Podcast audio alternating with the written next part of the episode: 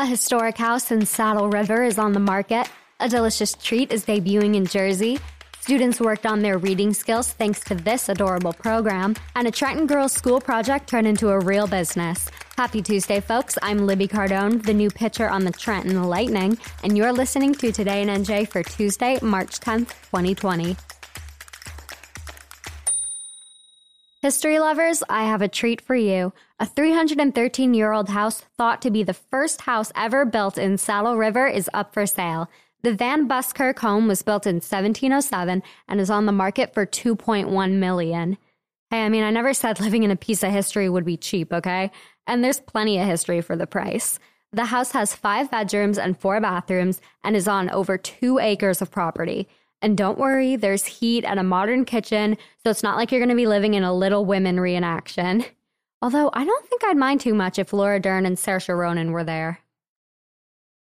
Okay, so I went to the dentist this weekend and found out I have no cavities for once, so I have absolutely no guilt in sharing this story. The delicious Cheat Day favorite Cinnabon is testing out a new product called Choco Bon Bites at three New Jersey shopping malls.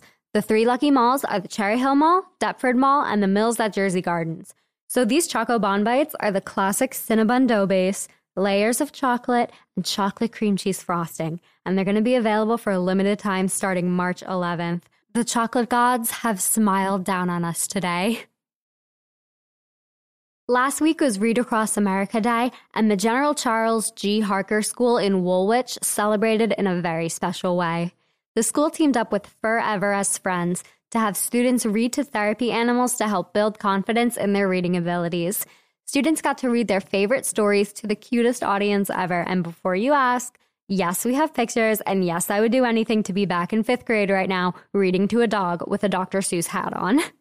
You can check out the pictures at nj.com or by clicking the link in our show notes. And seriously, you should. They are so cute. Hannah Halmichael is a 15 year old from Trenton who lives with autism. Two years ago, Hannah created a diorama for her school project made out of a shoebox that featured a tiny ice cream parlor. And now that ice cream parlor has turned into the real thing. Her parents had been looking to start a business, and when Hannah showed them the diorama, they knew it was the perfect idea. The Trenton Ice Cream Parlor was born as a place for Hannah to work, socialize, and learn various skills that will help her later in life while getting to enjoy one of her favorite treats. The grand opening is March 12th. Good luck, Hannah. That's all we've got for today in NJ. If you're hungry for more news, you can check us out at NJ.com.